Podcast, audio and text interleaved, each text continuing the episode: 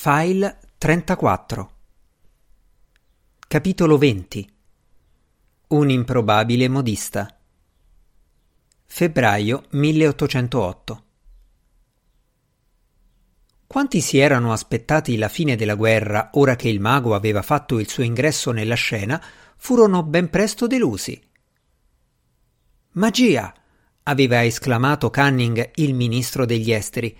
Non parlatemi di magia. È esattamente come tutto il resto, piena di intoppi e di delusioni. Non aveva del tutto torto e Norrell era sempre disposto a dare lunghe e difficili spiegazioni sul perché certe cose non fossero possibili. Una volta, nell'offrire appunto una di quelle delucidazioni, gli scappò detto qualcosa che in seguito rimpianse accadde a Burlington House mentre Norrell stava illustrando a Lord Hawkesbury, il ministro degli interni, le ragioni per cui tale o tal'altra magia non poteva essere tentata. Sarebbero occorsi, oh, perlomeno una dozzina di maghi impegnati giorno e notte. Fece un lungo, tedioso discorso sullo stato miserevole della magia in Inghilterra, terminando col dire Vorrei che non fosse così, ma come vostra signoria sa bene, i nostri giovani di talento guardano all'esercito, alla marina e alla chiesa per la loro carriera. Malauguratamente la mia povera professione è trascurata. Gli sfuggì un profondo sospiro. Il signor Norrell non aveva voluto dire niente di speciale, tranne forse che i suoi meriti straordinari erano particolarmente degni di attenzione, ma per sfortuna Lord Hawkesbury interpretò la cosa in modo del tutto diverso. Oh, esclamò, intendete dire che avete bisogno di altri maghi? Oh sì, lo capisco perfettamente. Perfettamente. Una scuola, forse? O una società reale con il patrocinio di Sua Maestà? Ebbene, signor Norrell, credo davvero che lasceremo a voi i particolari. Se voleste avere la bontà di redigere una nota sull'argomento, sarà mia premura leggerla e sottoporre le proposte agli altri ministri. Conosciamo tutti la vostra bravura nella stesura di certe memorie. Sono sempre così chiare e dettagliate e la vostra grafia è così bella. Credo proprio, signore, che da qualche parte troveremo una sommetta per voi. Quando avrete tempo, signore, non c'è nessuna fretta. So quanto siete impegnato. Povero Norrell. Niente avrebbe potuto essergli meno gradito del proliferare dei maghi.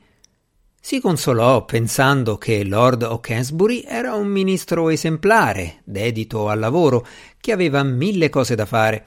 Con ogni probabilità avrebbe dimenticato tutto quanto.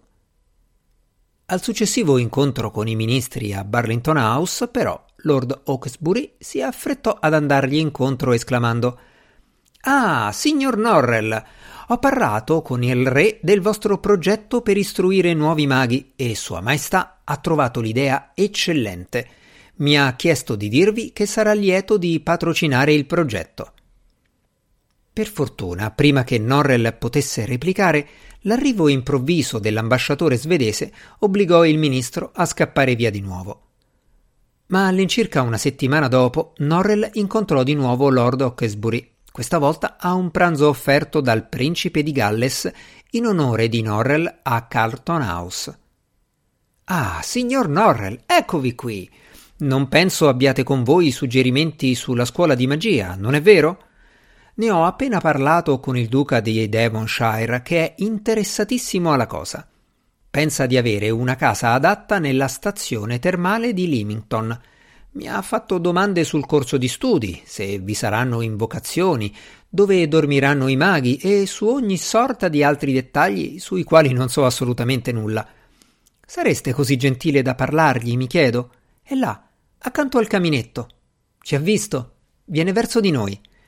Vostra grazia, il signor Norrell sarà felice di dirvi tutto. Non fu facile a Norrell convincere il lord Hawkesbury e il duca di Devonshire che una scuola avrebbe richiesto troppo tempo e che non si era ancora visto qualche giovane di talento sufficiente a rendere conveniente il tentativo. Con riluttanza, Sua Grazia e Sua Signoria furono costretti a riconoscere che aveva ragione e Norrell poté tornare a un progetto assai più interessante, la distruzione dei maghi già esistenti. I maghi che stavano agli angoli delle strade da molto tempo costituivano una fonte di continua irritazione per lui.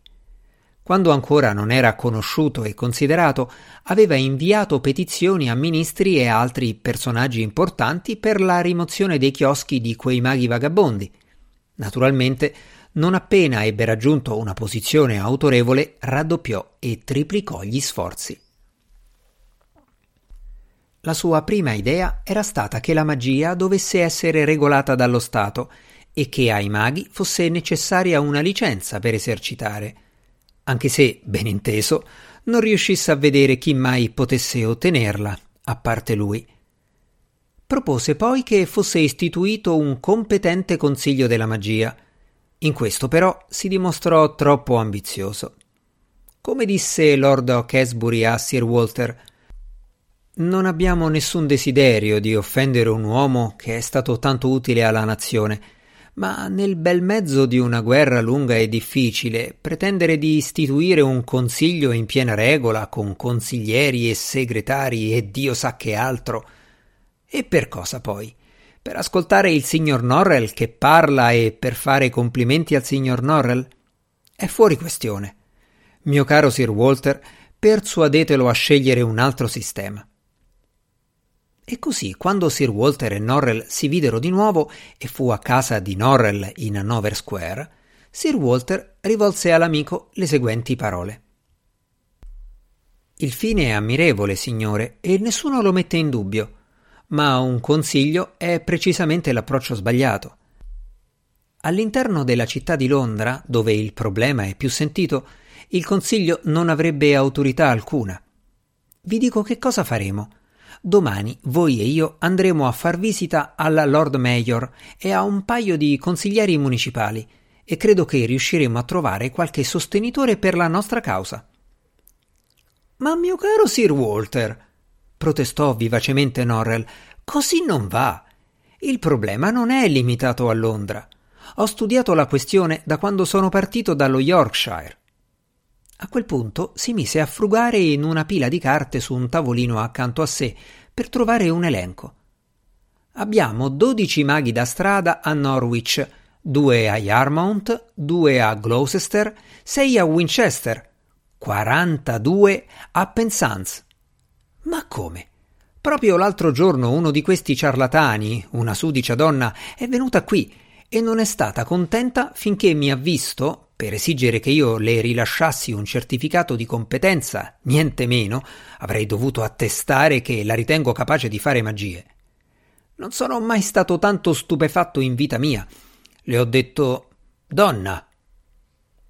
Quanto agli altri luoghi che avete ricordato, si affrettò a interromperlo Sir Walter, una volta liberata Londra da quel fastidio, ritengo che anche le altre città seguiranno il suo esempio.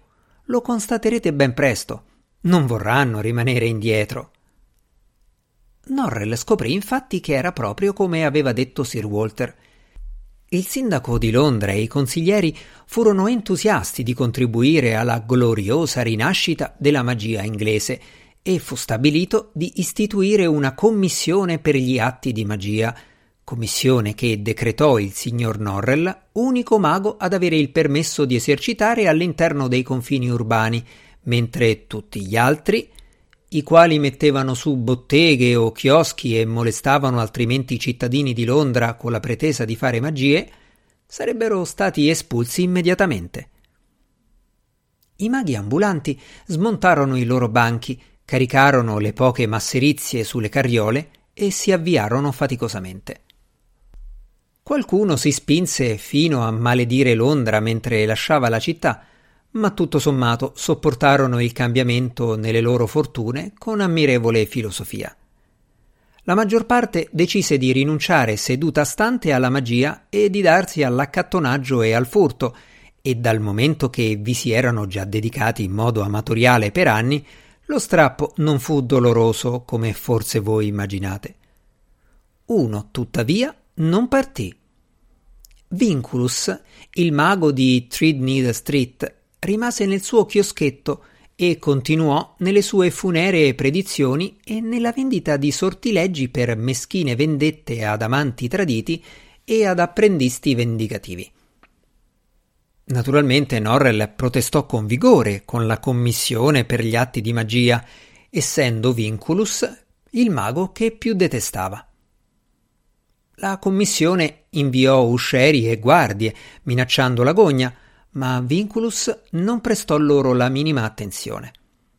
La sua popolarità era tale fra i cittadini di Londra che la commissione temeva una sommossa se fosse stato portato via con forza. In un freddo e lugubre giorno di febbraio, Vinculus era nel suo chiosco accanto alla chiesa di St. Christopher le Stocks. Nel caso qualche lettore non ricordasse i chioschi dei maghi della nostra infanzia, occorre dire che nella forma ricordavano un teatro dei burattini o il banco di un venditore ambulante a una fiera e che erano fabbricati di legno e di tela. Una tenda gialla, ornata fino a metà da una spessa crosta di sudiciume, fungeva da porta e da insegna dei servizi offerti all'interno. Quel particolare giorno Vinculus non aveva clienti ed era ben poca la speranza di vederne arrivare. Le vie della città erano praticamente deserte. Una fitta nebbia che sapeva di fumo e di catrame avvolgeva Londra. I negozianti avevano ammucchiato il carbone sul fuoco e acceso tutte le lampade che possedevano nel tentativo di scacciare il buio e il freddo, ma quel giorno le finestre non gettavano nessuna luce allegra sul marciapiede. La nebbia era impenetrabile. Nessuno era quindi invogliato a entrare nelle botteghe per spendere denaro e i bottegai, nei loro lunghi grembiuli bianchi e con le parrucche incipriate, se ne stavano in ozio, chiacchierando piacevolmente tra loro o scaldandosi davanti al fuoco. Il genere di giornata in cui chi aveva da fare dentro casa vi rimaneva e chi era costretto a uscire sbrigava la faccenda rapidamente per affrettarsi a rientrare. Vinculus sedeva cupo dietro la tenda, praticamente congelato, pensando e ripensando ai nomi dei due o tre tavernieri che potevano forse essere persuasi a servirgli a credito un paio di bicchieri di vino caldo speziato aveva quasi deciso quale provare per primo quando il rumore di qualcuno che batteva i piedi per terra e si soffiava sulle dita gli fece pensare che un cliente fosse in attesa all'esterno. Vinculus sollevò la tenda e uscì. Siete il mago? Vinculus rispose di sì con una certa diffidenza. L'uomo aveva l'aria di un ufficiale giudiziario. Magnifico, ho un incarico per voi. Sono due scellini per la prima seduta. L'uomo si frugò in tasca, tirò fuori il borsellino e mise due scellini nella mano di Vinculus. Poi cominciò a descrivere il problema per cui voleva l'intervento di Vinculus. La spiegazione era molto chiara e l'uomo sapeva esattamente ciò che voleva da lui. L'unica difficoltà era che più lo sconosciuto parlava, meno Vinculus gli credeva l'uomo disse di essere venuto da Windsor, il che era possibilissimo. È vero che parlava con un accento settentrionale, ma non vi era nulla di strano in questo. Spesso la gente veniva dalle contee del nord in cerca di fortuna. L'uomo confezionava cappelli da donna, disse, e aveva molto successo. Un'affermazione assai poco verosimile. Difficile immaginare qualcuno meno di lui adatto a quel mestiere. Vinculus non aveva una grande esperienza di cappellai e di modiste, ma sapeva che in genere vestivano con cura e all'ultima moda. Quell'uomo indossava un vecchissimo abito nero che era stato rammendato e rattoppato almeno una decina di volte. La camicia, pur di buona qualità e pulita, sarebbe stata fuori moda vent'anni prima. Vinculus ignorava il nome dei cento e più articoli confezionati da merciai e modiste, ma sapeva che merciai e modiste li conoscevano. Quell'uomo no, li chiamava tutti gingilli. Il freddo aumentava e il terreno si era andato trasformando in un miscuglio di ghiaccio e di fango gelato, e mentre Vinculus annotava i particolari in un taccuino bisunto, non si sa come mise il piede in fallo e cadde addosso all'improbabile modista. Cercò di raddrizzarsi, ma il suolo ghiacciato era così traditore che fu obbligato ad aggrapparsi all'altro, come a una specie di scala su cui arrampicarsi. L'improbabile modista parve sgomento nel sentirsi alitare sulla faccia fumi di birra e di cavolo mentre dita ossute lo afferravano, ma non disse una parola. Chiedo scusa, borbottò Vinculus quando finalmente fu di nuovo in piedi. Scusato, disse l'uomo, ripulendosi la giacca dalle briciole ammuffite, dalle tracce di grasso e di sudiciume e da altri segni che testimoniavano il passaggio di Vinculus. Anche quest'ultimo si stava rassettando gli abiti alquanto strapazzati dalla caduta. L'improbabile modista riprese il suo racconto. E così, come stavo dicendo, i miei affari prosperano e i miei cappellini sono i più richiesti in tutta Windsor. Quasi non passa settimana senza che una delle principesse su al castello venga a ordinare una cuffietta o un gingillo. Sopra la porta ho messo una grande riproduzione dello stemma reale in stucco dorato per far sapere del patrocinio di cui godo, ma non posso fare a meno di pensare che la modisteria è un lavoraccio tutta la notte seduti a confezionare cuffiette, a contare i soldi, eccetera, eccetera. Mi pare che per me la vita sarebbe molto più facile se una delle principesse si innamorasse di me e mi sposasse. Non sapete fare un incantesimo così, mago? Un incantesimo per far innamorare? Certamente, ma vi costerà caro.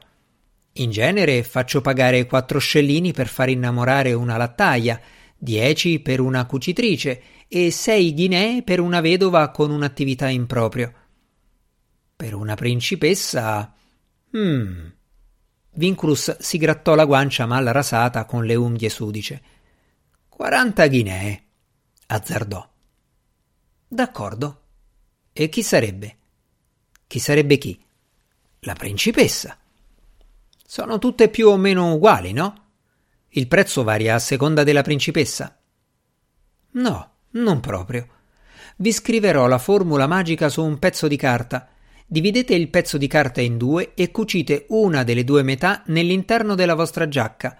L'altra metà dovrete nasconderla dentro un indumento della principessa che vi interessa. L'improbabile modista parve stupefatto. E come diavolo faccio a nasconderlo là? Vinculus fissò l'altro in faccia. Non avete detto che confezionate i loro cappellini? L'uomo rise. Ah, già, certo. Vinculus lo guardò con sospetto. Se voi confezionate cappelli, io sono un. un. un mago? suggerì l'uomo. Senza dubbio ammetterete che non è il vostro unico mestiere. Dopotutto mi avete appena vuotato le tasche. Solo perché volevo sapere che specie di farabutto siete, ribatté Vinculus e scosse il braccio finché gli oggetti che aveva prelevato dalle tasche dell'improbabile modista caddero a terra. Una manciata di monete d'argento, due ghinee d'oro e tre o quattro foglietti piegati. Raccolse questi ultimi. Erano piccoli, di carta spessa di qualità eccellente. Tutti erano ricoperti di una scrittura minuta e nitida. In cima al primo si leggeva due incantesimi per far lasciare Londra a un uomo ostinato e un incantesimo per scoprire che cosa fa in questo momento il mio nemico. Il mago di Hannover Square, dichiarò Vinculus. Childermas, poiché di lui si trattava, annuì. Vinculus lesse gli incantesimi. Nel primo si voleva far credere al soggetto che i morti si aggirassero nei cimiteri delle chiese di tutta Londra e i suicidi sui ponti dai quali si erano gettati. Il soggetto avrebbe visto gli spettri come erano stati al momento della morte, con ogni segno di violenza, di malattia, di decrepitezza, e sarebbe stato perciò terrorizzato al punto di non avere il coraggio di passare davanti a una chiesa o di attraversare un ponte. Un serio inconveniente questo, dato che a Londra i ponti non distano più di cento yard l'uno dall'altro e le chiese ancor meno. Il secondo incantesimo aveva lo scopo di persuadere il soggetto che in campagna avrebbe trovato il suo unico grande amore e ogni sorta di felicità, mentre il terzo, quello con cui si voleva scoprire ciò che stava facendo il proprio nemico, comportava l'uso di uno specchio. Presumibilmente Norrell aveva pensato di farlo usare a Childermas per spiare Vinculus. Il mago di Threadneedle Street sogghignò. Potete dire al mago di Mayfair che i suoi incantesimi non hanno effetto su di me. Davvero? ribatté sarcastico Childermas. Beh, probabilmente è perché non li ho lanciati. Vinculus gettò i foglietti di carta per terra. Fatelo ora! E incrociò le braccia sul petto in atteggiamento di sfida, gli occhi lampeggianti, come ogni volta che evocava lo spirito del fiume di Tamigi. No, grazie. E perché? perché come a voi nemmeno a me piace che mi si dica come devo condurre le mie faccende. Il padrone mi ha ordinato di accertarmi che lasciaste Londra, ma io intendo farlo a modo mio, non a modo suo. Su, credo che sia meglio che voi e io scambiamo quattro chiacchiere. Vinculus rifletté un istante. E queste chiacchiere potrebbero essere scambiate in un posto un po' più caldo? In una taverna, per esempio? Certamente, se a voi fa piacere. I foglietti con gli incantesimi di Norrell svolazzavano intorno ai loro piedi. Vinculus si chinò, li raccolse e, senza badare ai fili di paglia e al fango che vi si erano appiccicati, se li infilò sotto la giacca.